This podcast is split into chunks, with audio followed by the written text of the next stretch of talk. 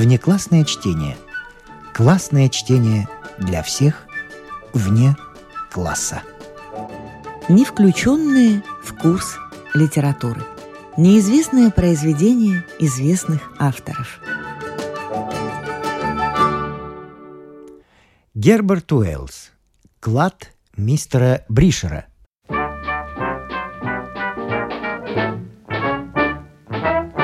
«Жениться надо с разбором, знать, на ком женишься», — сказал мистер Бришер, задумчиво покручивая пухлой рукой длинные жидкие усы, которые скрывали у него отсутствие подбородка. «Вот почему вы...» — вставил я. «Да», — продолжал мистер Бришер, мрачно глядя перед собой слезящимися серо-голубыми глазами. Он выразительно покачал головой и дружески дохнул на меня спиртным перегаром. «Сколько раз пытались меня окрутить! В одном нашем городе я мог бы назвать многих, но никому это еще не удалось, поверьте, никому». Я окинул взглядом его раскрасневшееся лицо, обширность его экватора, художественную небрежность его туалета и вздохнул — подумав, как опрометчиво поступает женский пол. Вот человек поневоле останется последним отпрыском своего рода. Ой. «Шустрым я был малым в прежние годы», — сказал мистер Бришер. «Трудненько иной раз приходилось, но я был на стороже, всегда на стороже. Ну и спасся». Он нагнулся ко мне через столик, видимо, раздумывая, заслуживаю ли я доверия или нет. Наконец, я с облегчением увидел, что вопрос решен в мою пользу.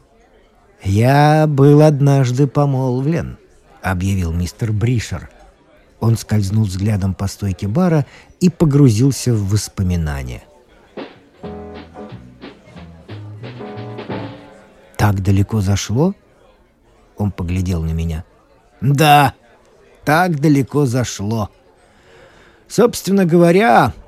Он наклонился ко мне, понизил голос и жестом грязноватой руки как бы отстранил от себя презренный мир.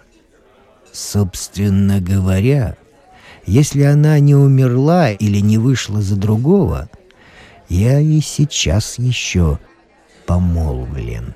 Да-да, до сих пор». — заявил он, покачивая головой и скривив лицо. «Все еще!» — сказал он, перестал гримасничать и, к моему удивлению, расплылся в самодовольной улыбке. «Но я сбежал!» — пояснил он, восхищенно вскидывая брови. «Унес ноги. И это еще не все!» «Верьте, не верьте!» — продолжал он. «Но я нашел клад. Самый настоящий клад. Я подумал, что это ирония, и, быть может, не проявил достаточного удивления. «Да», — сказал он, — «нашел клад и унес ноги. Говорю вам, вы до смерти удивитесь, если я расскажу, что со мной случилось». Он несколько раз повторил, что нашел клад и не воспользовался им — я не стал приставать к нему с расспросами, но поспешил позаботиться о телесных нуждах мистера Бришера.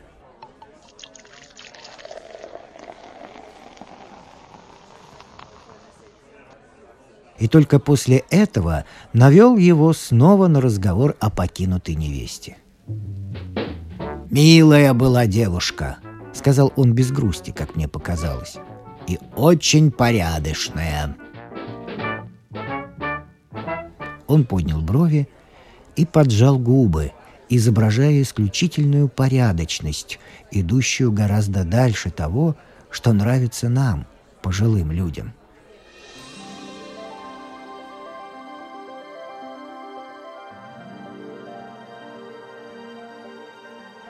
Это случилось далеко отсюда.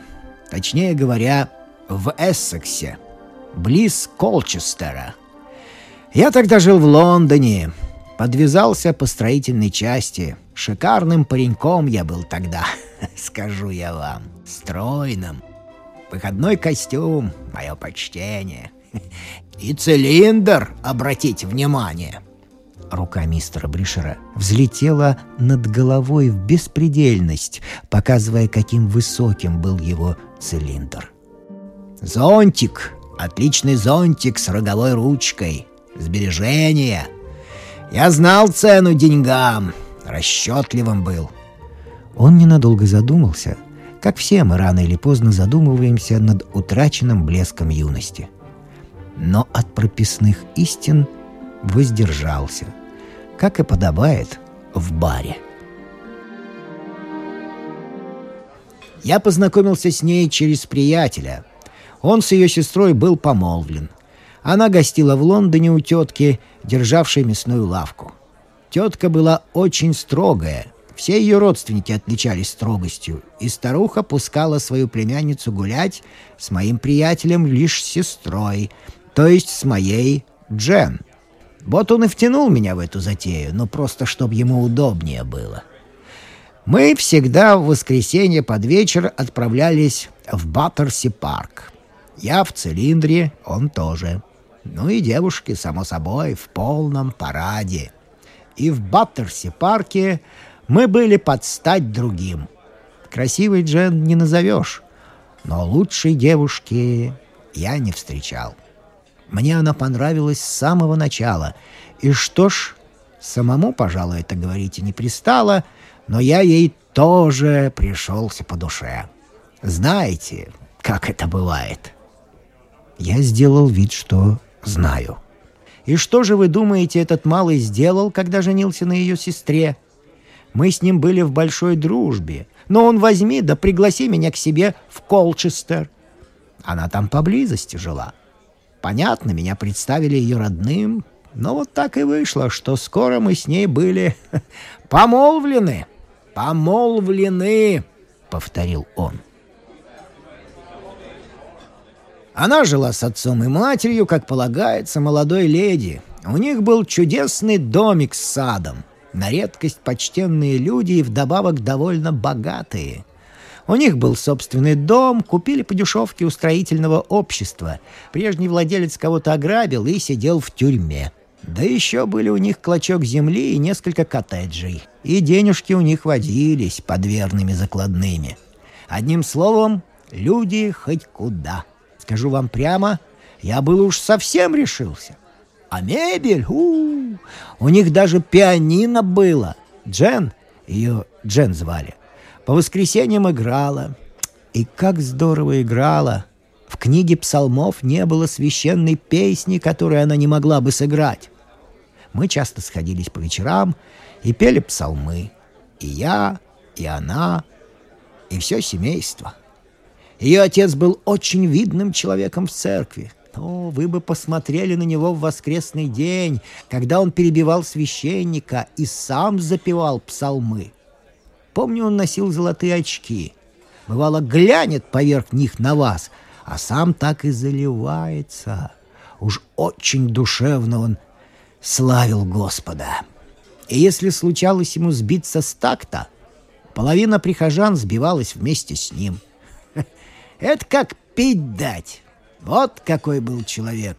Идешь иной раз за ним, а он весь в черном, и на голове такая широкополая шляпа. Так невольно гордость возьмет, что тебе такой тесть попался. Когда настало лето, я поехал туда и гостил у них две недели. Впрочем, надо вам сказать, была в этом деле одна заминка. «Ай!» — вздохнул мистер Бришер. «Мы с Джен хотели пожениться, и делу конец. А папаша говорил, что раньше я должен занять положение. Вот и вышла заминка. Ну, значит, я поехал туда и из кожи лез, чтобы показать, какой я толковый и нужный малый. Хотел показать, что я мастер на все руки. Понятно? Я сочувственно хмыкнул. А за домом у них в самой глубине сада было такое заброшенное местечко. Но я и говорю старику, Почему бы вам не разбить здесь цветник и камнями обложить все честь честью? Красиво? «Дорого обойдется», — говорит. «Ни гроша не будет стоить», — говорю. «Я дока по части цветников. Давайте я вам сделаю».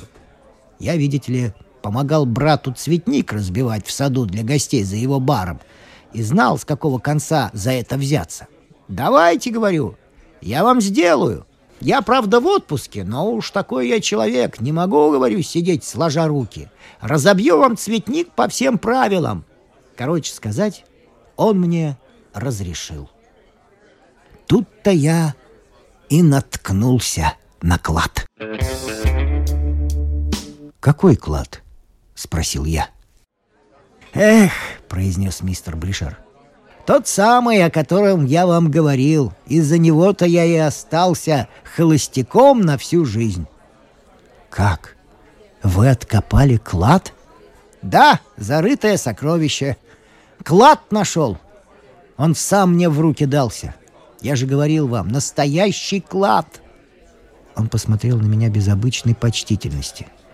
«Да, клад был зарыт неглубоко. На крышке земли лежало около фута», — продолжал он. «Я не успел опомниться, как наткнулся на угол». «И что дальше?» — спросил я. «Я что-то не понимаю». «Чего ж там не понимаете?» Как только я за сундук взялся, сразу и сообразил, что в нем клад. Чутье подсказало. Словно внутри у меня что-то крикнуло. «Вот твое счастье! Бери и помалкивай!» Хорошо, что я знал законы о ценных находках, а не то бы я тут же заорал. Ну, вы ведь знаете, казна забирает все и выдает один процент. Прямо безобразие. Ну а как дальше? Что же вы сделали? Открыл сундук. В саду и вообще кругом ни души. Джен помогала матери убирать комнаты. Но и волновался же я, скажу вам. Сперва попробовал замок, потом тяпнул по петлям. Сундук открылся. Серебро! Полно серебряных монет, блестят. Ой, как увидел, меня всего так и затрясло. И надо же, чтобы тут как раз мусорщик вышел из дома. У меня чуть сердце не оборвалось. Думаю, какой же я дурак, что у меня все эти деньги на виду. А тут еще сосед. Он тоже был в отпуске. Вздумал поливать бобы в своем огороде. Что, если бы он взглянул через забор, а? Ну и что же вы сделали? Захлопнул крышку и давай скорехонько засыпать. А потом принялся, как сумасшедший, рыть землю в ярде от того места. А рожа у меня улыбалась, можно сказать, сама по себе, пока всю работу и не кончил. Одна мысль в голове вертится, как бы скрыть это дело. Больше ни о чем думать не мог. Клад! Шепчу, клад! Сотни фунтов! Сотни и сотни фунтов! Шепчу, а сам рою вовсю. И все мне мерещилось, что сундук торчит наружу и виден, как ноги из-под одеяла, когда человек лежит в постели. Поэтому я еще накидал сверху всю ту землю, что была вырыта из ямы для цветника. И взмок же я. А тут из дома протопал сам папаша. Он мне ничего не сказал. Стоит у меня за спиной и глаз не сводит. Потом я от Джен узнал, что он вернулся в дом и говорит — «Это твой олух, Джен. Он всегда меня олухом почему-то обзывал. Все-таки умеет на работу приналечь. Ну, ясно, что я на него впечатление это произвел».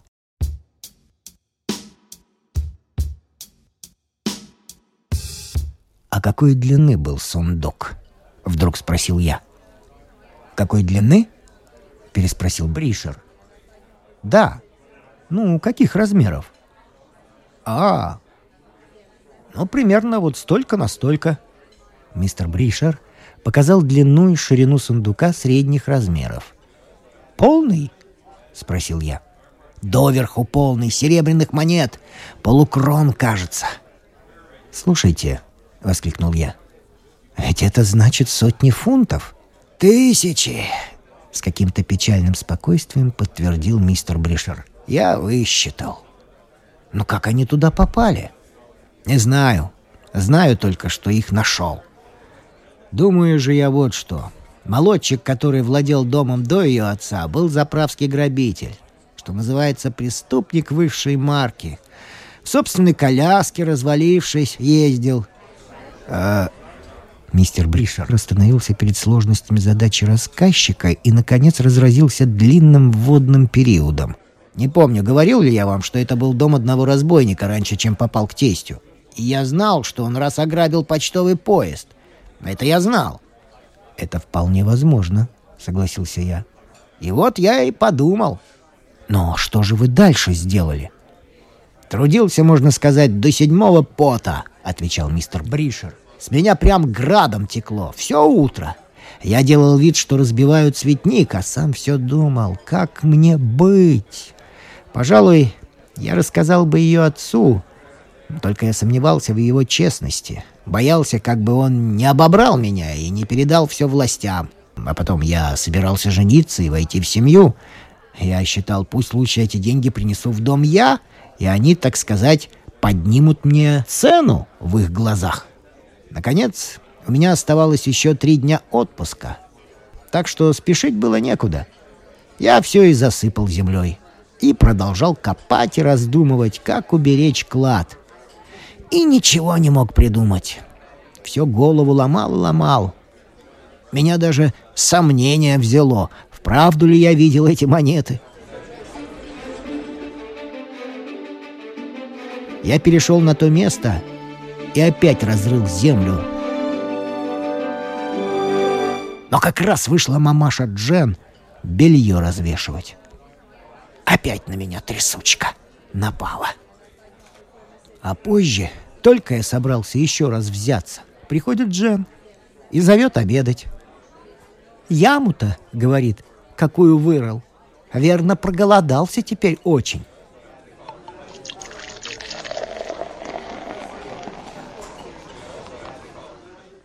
За обедом я был как в тумане. Из головы все не шло. А вдруг сосед перемахнул через забор и сейчас набивает себе карманы. Но Потом стало легче на душе. Раз деньги лежали там так долго, думаю, еще полежат.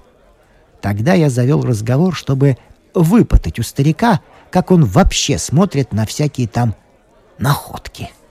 Мистер Блишер остановился и сделал вид, будто воспоминание об этом разговоре доставляет ему поистине удовольствие. «Старик оказался язвой», — сказал он. Настоящей язвой. Как? Удивился я. Неужели он хотел? Вот как было дело, пояснил мистер Бришер, дружески взяв меня за руку и дыша мне в лицо, чтобы успокоить. Я хотел выпытать у него, что он думает, и рассказал ему историю про моего приятеля. Все нарочно выдумал, понимаете? Который взял на прокат пальто и будто нашел в нем саверен. Мой приятель оставил золотой себе, но я, говорю, не уверен, правильно ли он поступил. Тут старик и начни. Господи, я читал же он меня. Мистер Бришер сделал вид, что его все это очень забавляет. Старик был, можно сказать, на редкость вредный. Конечно, говорит, он так и знал. Других друзей, мол, у меня и быть не может. Иного поведения, говорит, и нельзя было ожидать от друга безработного бродяги, который заводит шуры-муры с чужими дочками.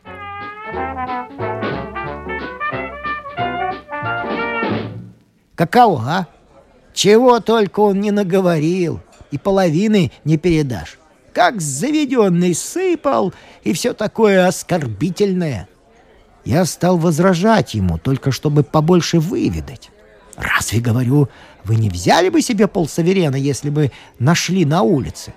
Конечно, нет, отвечает. Конечно, не взял бы. Как же так, говорю? Ведь это было бы вроде клада. А он мне на это. Молодой человек, есть мудрость, которая превыше моей. Кесарева кесарю. Как дальше там сказано? И принялся расписывать. Да, ничего не скажешь, ловкий был старик. Умел трахнуть людей Библией по голове. Говорит, удержу нет. Наконец стал подпускать такие шпильки, что терпение у меня лопнула. Джента я обещал не отвечать ему на обидные слова, но тут меня прорвало.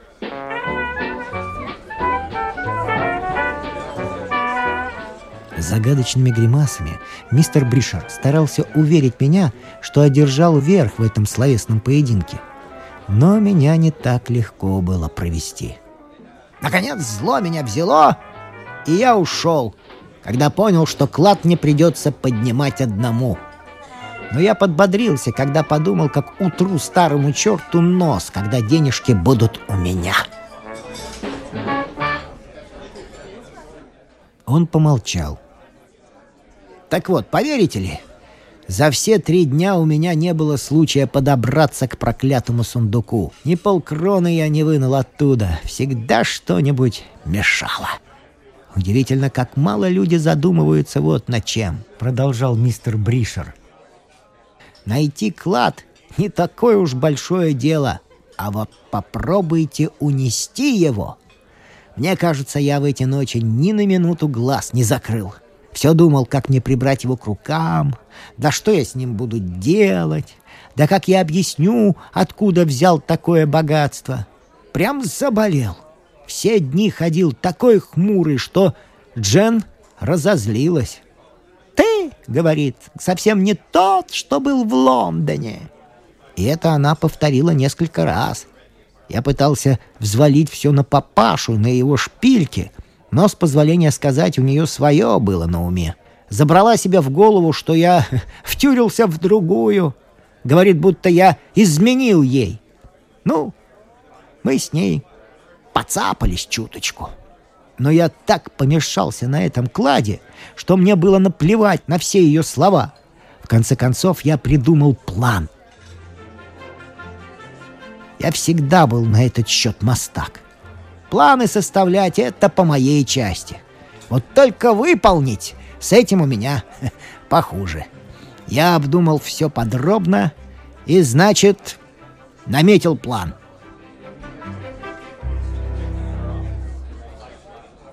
Прежде всего, я хотел унести полные карманы этих самых полукрон.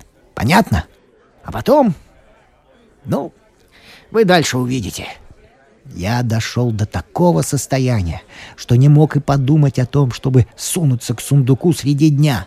Стало быть, я дождался ночи, и когда все стихло, встал и прокрался к задней двери.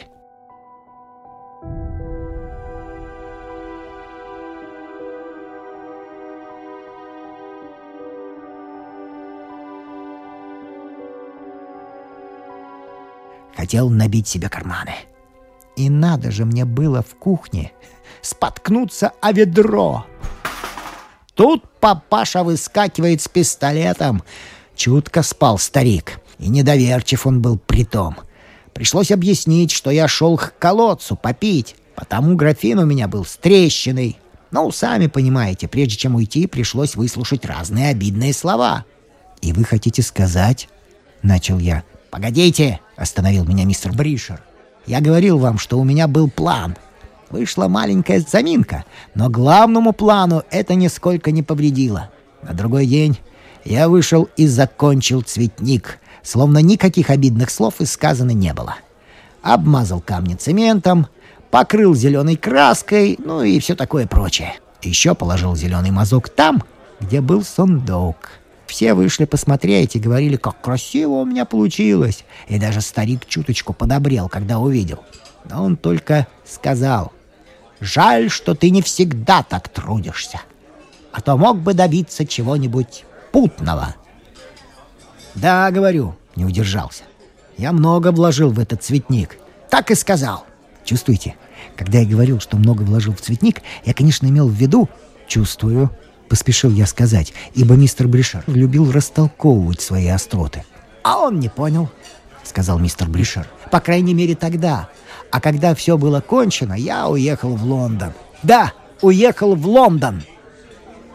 Пауза. «Только я вовсе не в Лондон уехал». Он снова заговорил с внезапным оживлением и приблизил свое лицо к моему. «Будьте покойны. Вот как вы думаете, Дальше Колчестера я не поехал ни на шаг.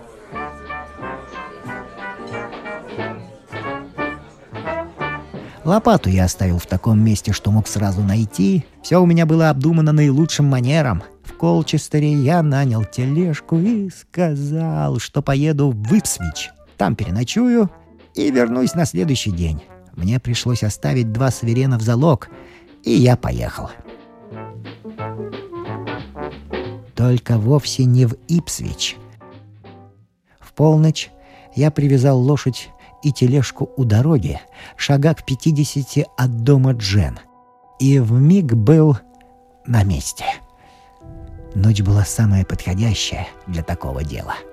Собрались тучи, душновато было. По всему небу зорницы играли. Вскоре надвинулась гроза. И вдруг началось.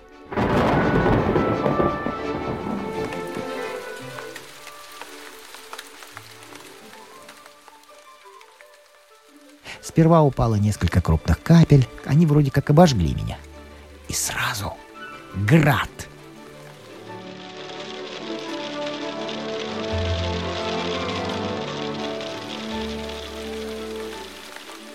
Я продолжал работать, швырял себе землю и совсем не думал, что старик может услышать. Я даже не заботился о том, чтобы не стукнуть лопатой —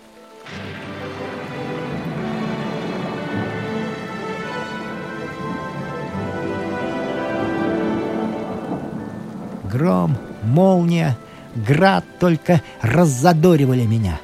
Не удивлюсь, если я даже пел. Я так старался, что начисто забыл и про гром, и про свою конягу, и про тележку. Очень скоро я добрался до сундука и начал поднимать его. «О, небось тяжелый был?» — спросил я. «Уж тяжеленный, не поднять!» Меня зло разобрало. Ведь об этом я не подумал. Тут я рассверепел, скажу вам, и начал ругаться. Просто вне себя был. В ту минуту мне не пришло в голову разделить груз на части. Да и не мог же я бросить деньги прямо в тележку. С досады поднял я за один конец сундук, и все содержимое посыпалось оттуда разом со страшным шумом. Настоящий серебряный потоп —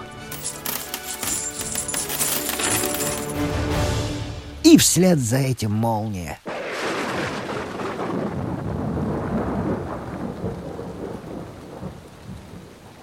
Осветило все кругом, как днем. Смотрю, задняя дверь открыта, и старик ковыляет в сад со своим паршивым старым пистолетом. В ста шагах от меня был. Ну, скажу вам, я в конец растерялся. Совсем уж не соображал, что делаю. Не задержался даже, чтобы набить карманы. Стрелой прямо через забор и во весь дух помчался к тележке.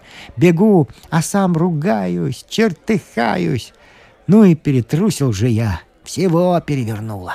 И поверите ли, когда я добежал до места, где остановил лошадь и тележку, гляжу, ха, а их и след простыл. Как я это увидел, и ругаться больше не мог. Только топал ногами и прыгал, а потом взял и махнул в Лондон. Конченый был человек. Мистер Бришер задумался. «Конченый человек, конченый человек», — с горечью повторил он. «Ну и что же?» — спросил я. «Вот и все», — сказал мистер Бришер. «Вы не вернулись?» Будьте покойны. Довольно намучился с этим проклятым кладом. А кроме того, я не знал, что делают с теми, кто присваивает себе находки. Я тут же подался в Лондон. И больше не возвращались? Нет. А как же Джен? Но вы ей написали? Три раза. Три раза удочку закидывал. Не ответила. Перед разлукой мы повздорили из-за ее ревности. Так что я не мог наверняка решить, от чего ответа нет. Я не знал, что делать.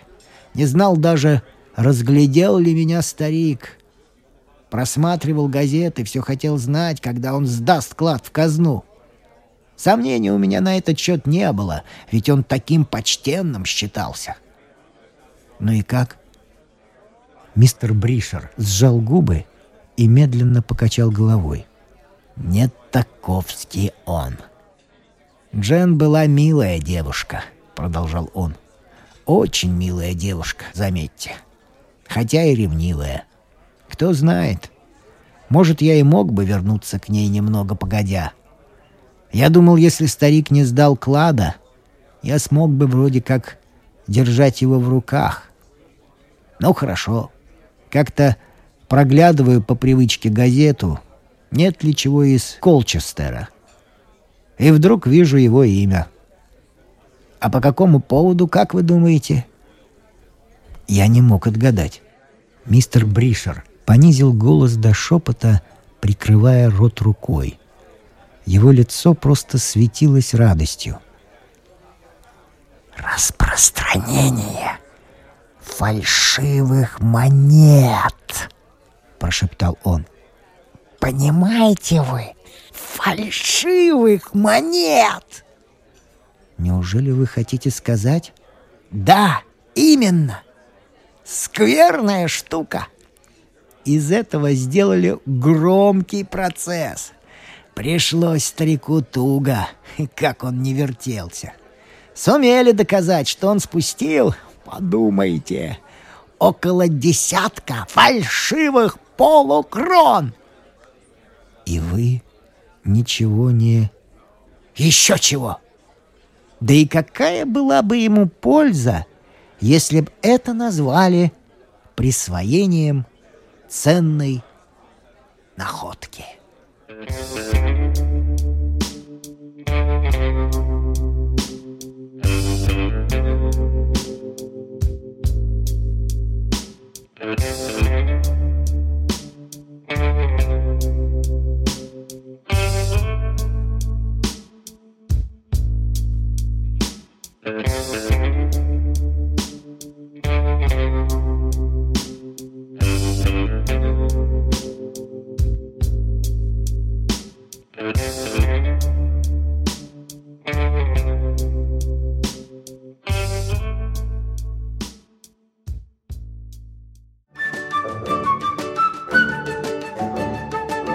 Внеклассное чтение. Классное чтение для всех вне класса. Не включенные в курс литературы. Неизвестное произведение известных авторов.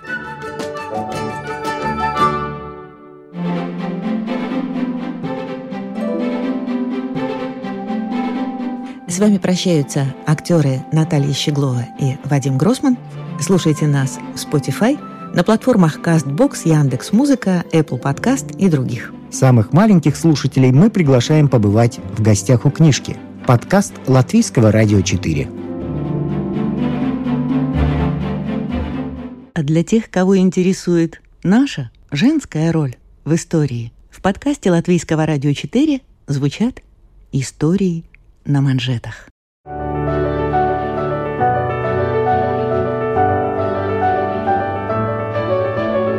Знаменитых дамах своего да и нашего времени, о тех, чья жизнь стала отражением эпохи, об участницах или свидетельницах поворотных моментов в истории человечества, истории на манжетах.